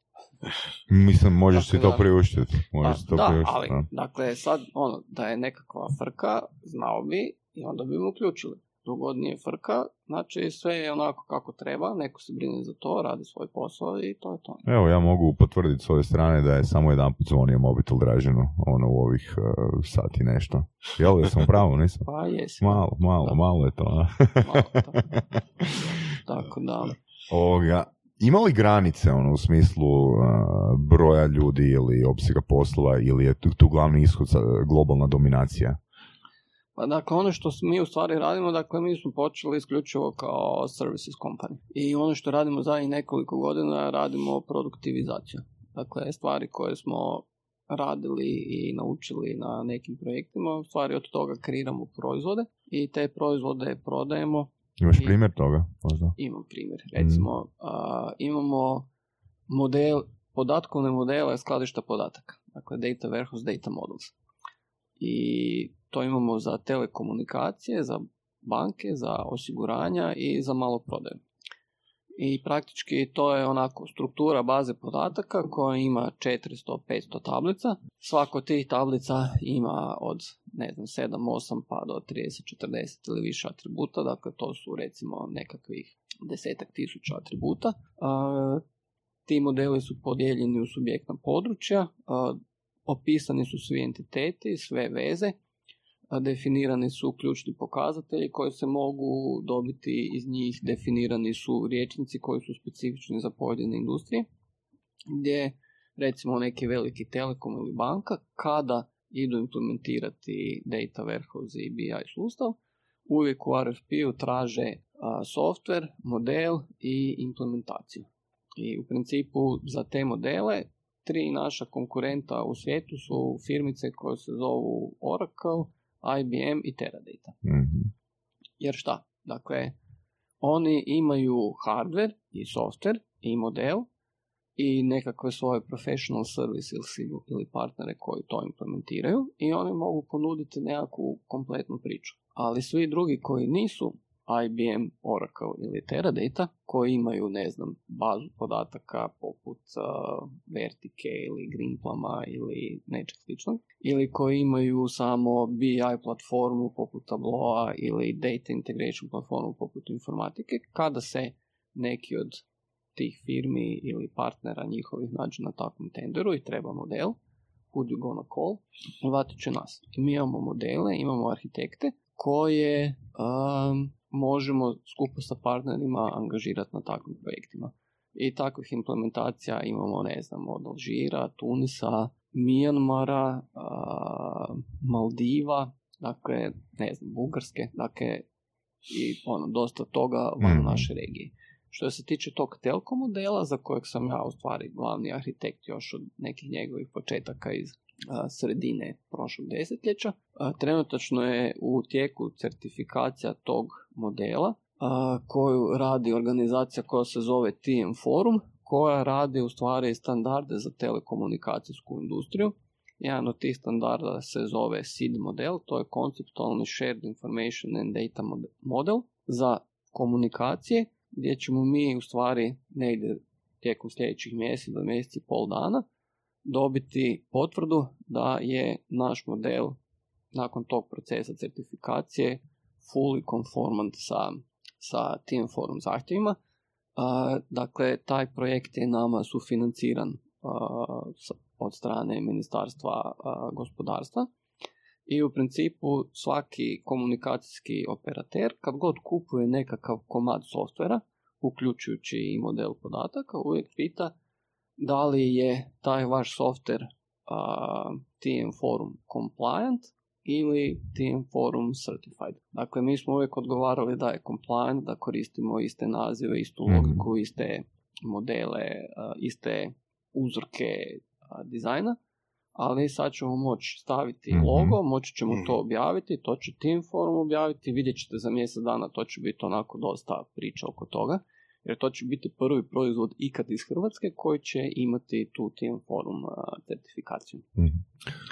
I u stvari takav proizvod će onda partneri lakše prodati, jer Mhm. ne znam, IBM i Teradata model nisu certificirani, a Oracle ima certifikaciju, ali iz 2014. godine, što je bilo prije pet godina, Mhm. a unazad pet godina se jako puno novih stvari desilo i ima jako puno Mm. novih zahtjeva.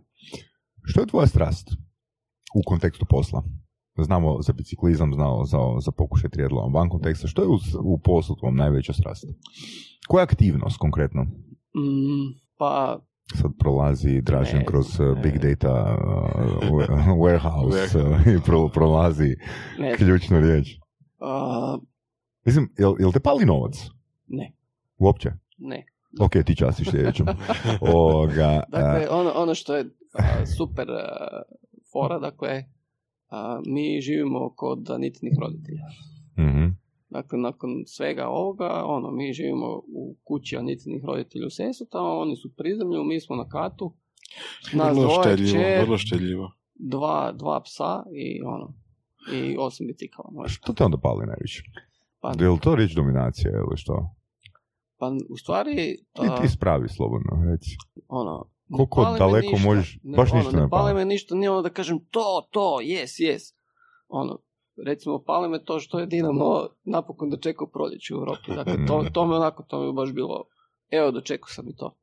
Ali, onako, Jel si- dosta stvari prihvaćam onako kako dođu, ali mogu, mogu vam reći ono stvari koje mi, koje su mi uh, jako drage i koje mi znače i kad se osjećam dobro. Dakle, ono, jedna stvar koja je ono zaista super je kad zamisliš nešto veliko na nekakav način na koji bi ti htio da se to desi i kada onda prođeš nekakav cijeli proces kroz ono hrpu nekakvih prepreka i dovedeš to do kraja i onda se to zaista desi. Kako reagiraš onda? A, Kod Dinamov navijač u kasno proljeće ili? Ne, ne, ne. Dakle, a, a, moj, evo, trebali ste me pitati koji mi je onako najdraži filmski trenutak i onda bi dobili ovaj isti odgovor. Šta, Dinamo opet? Ne, ne, ne. A, postoji film koji se zove Praščić Babe, koji ste sigurno gledali. Mhm, mhm. Vjerojatno. I Dobro. sad, m, uglavnom, radi se o praščiću koji misli da je pas i uglavnom čuva ovce. I sad dva psa a, koji su se inače, ne znam, čuvali su ovce, su bili ozlijeđeni i on sa svojim gazdom ide na natjecanje i na natjecanju treba, ne znam, deset ovaca, trebaju ih provesti kroz nekakav a, parkur Mm. do nekakvog tora i sad svi psi ono laju, ganjaju nešto, a on je sa ovcama pričao, ono, gospođe, molio bih vas, možete krenuti, hvala vam puno, uđite tu da zatvorim vrata. I sad gazda onako cijelo vrijeme stari stoji sa strane, Prekriženi krug. prekriženih ruku i čeka i sad praščić zatvori ovce i sjedne onako do njegovih nogu. I sad to je nekako veliko natjecanje bilo. I sad naravno svi koji su se na početku na tribinama smijali, a, totalna euforija, svi plješću, bacuju šešire, dobili su od svih sudaca desetke. I uglavnom kaže gazda Praščiću samo that will do pig, that will do. E, i on, to je nekakav onako moj profil. Dakle, that will do. Ok, to sam htio napraviti, napravio sam, sad mogu sjest, popiti čašu vina i što je sljedeće. I ono, pokušavam imati, a, to, ono, mislim pokušavam imati, vjerojatno sam takav karakter da ono da a, u nekakvim ono dobrim situacijama i pobjedama da ne ideš okolo i ne likuješ i to ne nabijaš svima na nos i ne znam Mm. mašeš zastavama i pališ bengalke, ali isto tako kada je nešto loše, da se znaš nositi i sa porazom i da ne padaš u nekakvu ono, bedove apatiju. Ko- Dakle, nema sad ono veliki pikova da. gore, veliki pikova dole, nego meni onako Mhm. sve ravnica. Koji ti je sinonim, koji ti je sinonim za riječ poraz? A, biciklizam, Ovoga, dobro, sad mi je mo- Mislim, možda jasnije. Dakle, ja, ja sam se nekad onako pokušao sa prijateljima baviti time. U taj sport sam došao dosta kasno i realno nisam bio baš dobar kao natjecatelj. To ti je do opreme, to ti je do opreme. Ne, to je uglavnom do nogu, ali uglavnom, eh, ne znam, jedno 4-5 godina sam se natjecao kao elita, ali nikada nisam pobjedio utrku. Dakle, svaki Mhm. put kad sam došao na utrku, nisam pobjedio. Jesi izgubio? Da, Mislim, Mislim- ne pobjediti znači izgubiti ili doći Pa zadnji ne, znači, ne, ili ne, ne, doći ne do cilja pobijediti, znači. dakle, biciklizam, ono, u tenisu imaš dva, Mhm. jedan pobjedi, jedan izgubi. Mhm. U biciklizmu na startu imaš to, jedan pobjedi, 99 izgubi, odnosno ne pobjedi. Dakle, ja nisam nikada bio taj koji je pobjedio, dok sam Da. bio mlađi. Sad kad su Zato sam ja igrao so, soliter. Da. Ali kroz, uh, kroz uh, sport se u stvari takav navikneš da je poraz sastavni dio igre.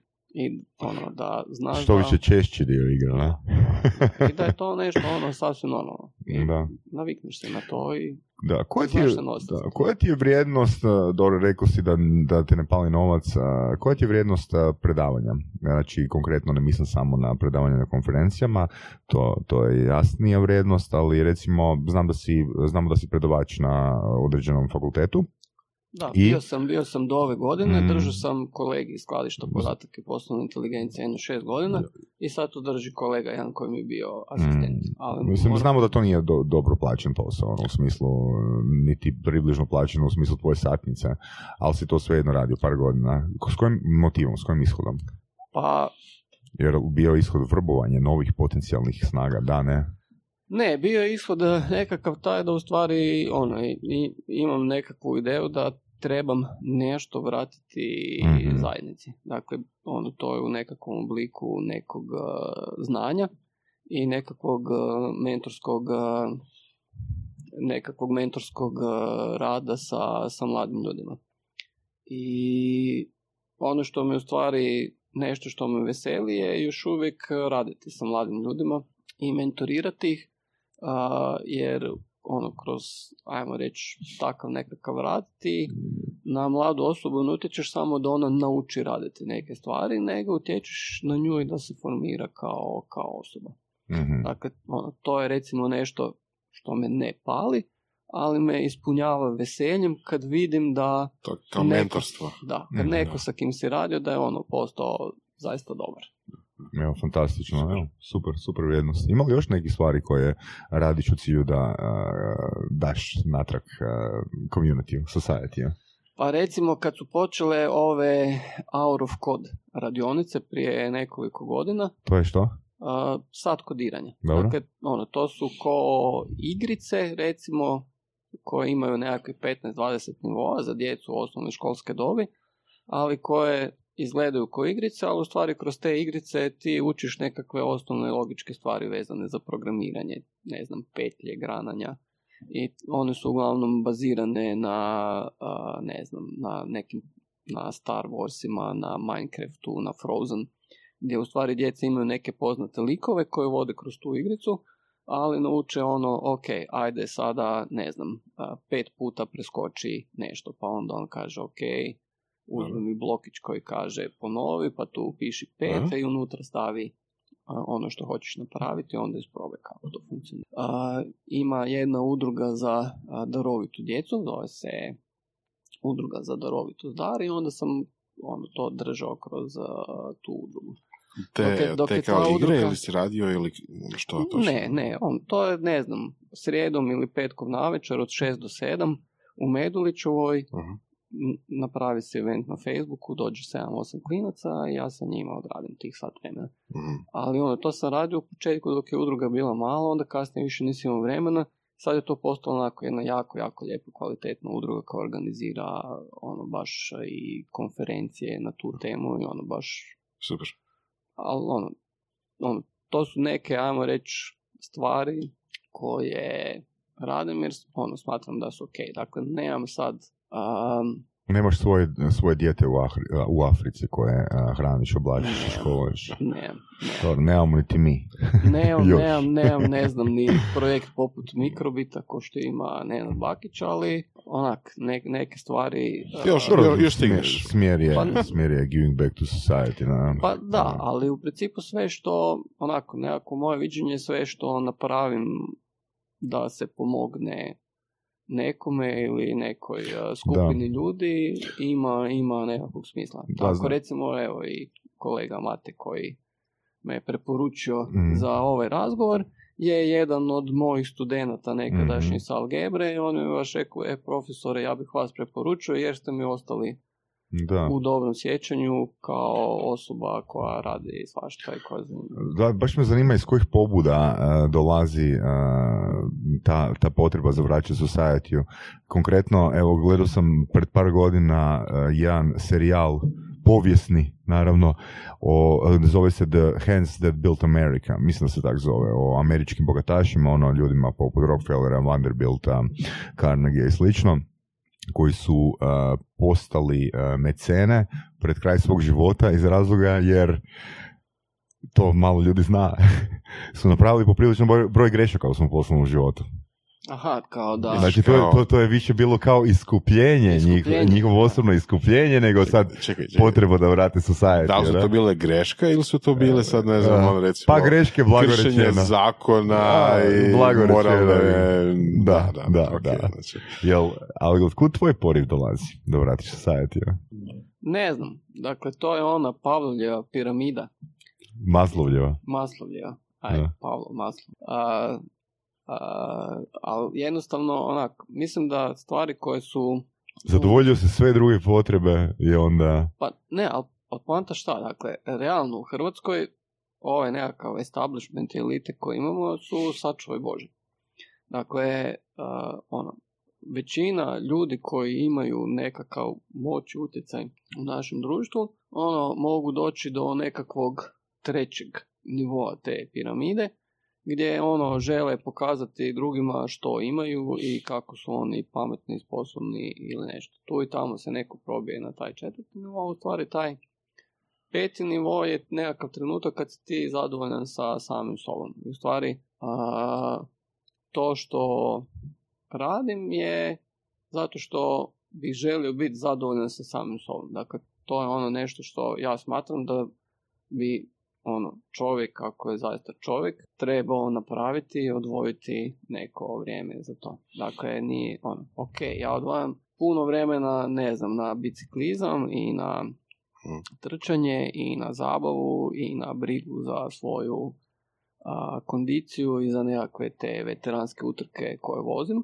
od čega niko nema koristi nego se ja samo zabavljam, ali iskreno ono, mislim da svako od nas treba u okviru nekakve svoje moći odvojiti neko vrijeme i trud da tako nešto napravi. Najlakše odvojiti novac, ako Mhm. imaš novaca. Mhm. Ako imaš novaca, daš milion nečega negdje i onda se ti oprao svoju savjest. Ali, jel bi to napravili da dobiš na lutriji sad? ono, Par milijuna eura. pa ne igram lutriju. E, e Ali- to vidiš, nikad. da, okej.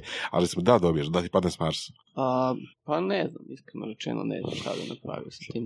Mm. Jer u principu isto ne razmišljamo o tome na taj način da kažem ok, sad je meni prioritet da budem dobra i humana osoba i sad ću ja tražiti što Nego bih mogao napraviti. Nego ono, dođe neko, pitate Dražen ili bi mogao napraviti ovo i onda ja to napravim.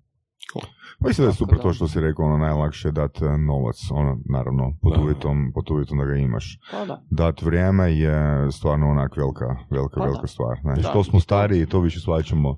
Pa Da je nije, novac nije puno vrijeme, lakše dati Nije samo vrijeme. vrijeme, nego, nego i znanje. Dakle, da, to- da. I, I to je stvar u stvari tog mentorstva i učenja mladih ljudi da im preneseš znanje. Jer jednom ono kad odeš u kraljevstvo nebesko, sve što znaš, a što nisi prenio nekome drugom ili dokumentirao, sva tvoja iskustva, sve to odlazi sa tobom. Ovako kad Mm. to preneseš nekome, ba na neki način. I za kraj pitanje Dražene. What's your essence of life? Koja je tvoja esencija života? Ja mislim da si već rekao da sam ulovio, ali da potvrdimo ili ne. Ključna riječ. esencija života, ne znam, podsjeti me. Jel si rekao zabava? Si rekao doprinos? Što od toga? Pa ne Ili globalna dominacija? a, s- slušao sam ovaj intervju sa Božidarom, pa mislim da je neko spomenuo taj pojam renesansnog čovjeka.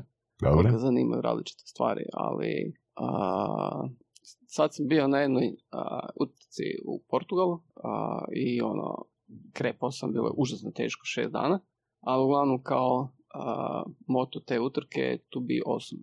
I kao, Mhm. a produženi moto te utrke je you are not here to be average, you are here to be awesome.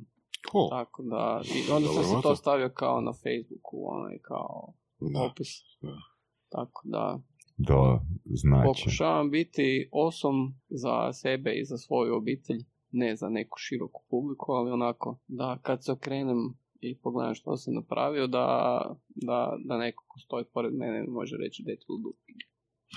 Za jako dobar zaključak ovog razgovora. Dražene, fakat ti hvala puno na vremenu. Evo, fakat si nas, mene si inspirirao i ako ćeš ti biti osam, e, ja bih htio da su surove strasti e, devet. pa eto, hvala što ste me pozvali i baš je bilo zadovoljstvo, stvarno vrijeme ti. je proletilo. Hvala ti puno. Slušali ste podcast Surove strasti. Ako vam se sviđa, lajkajte.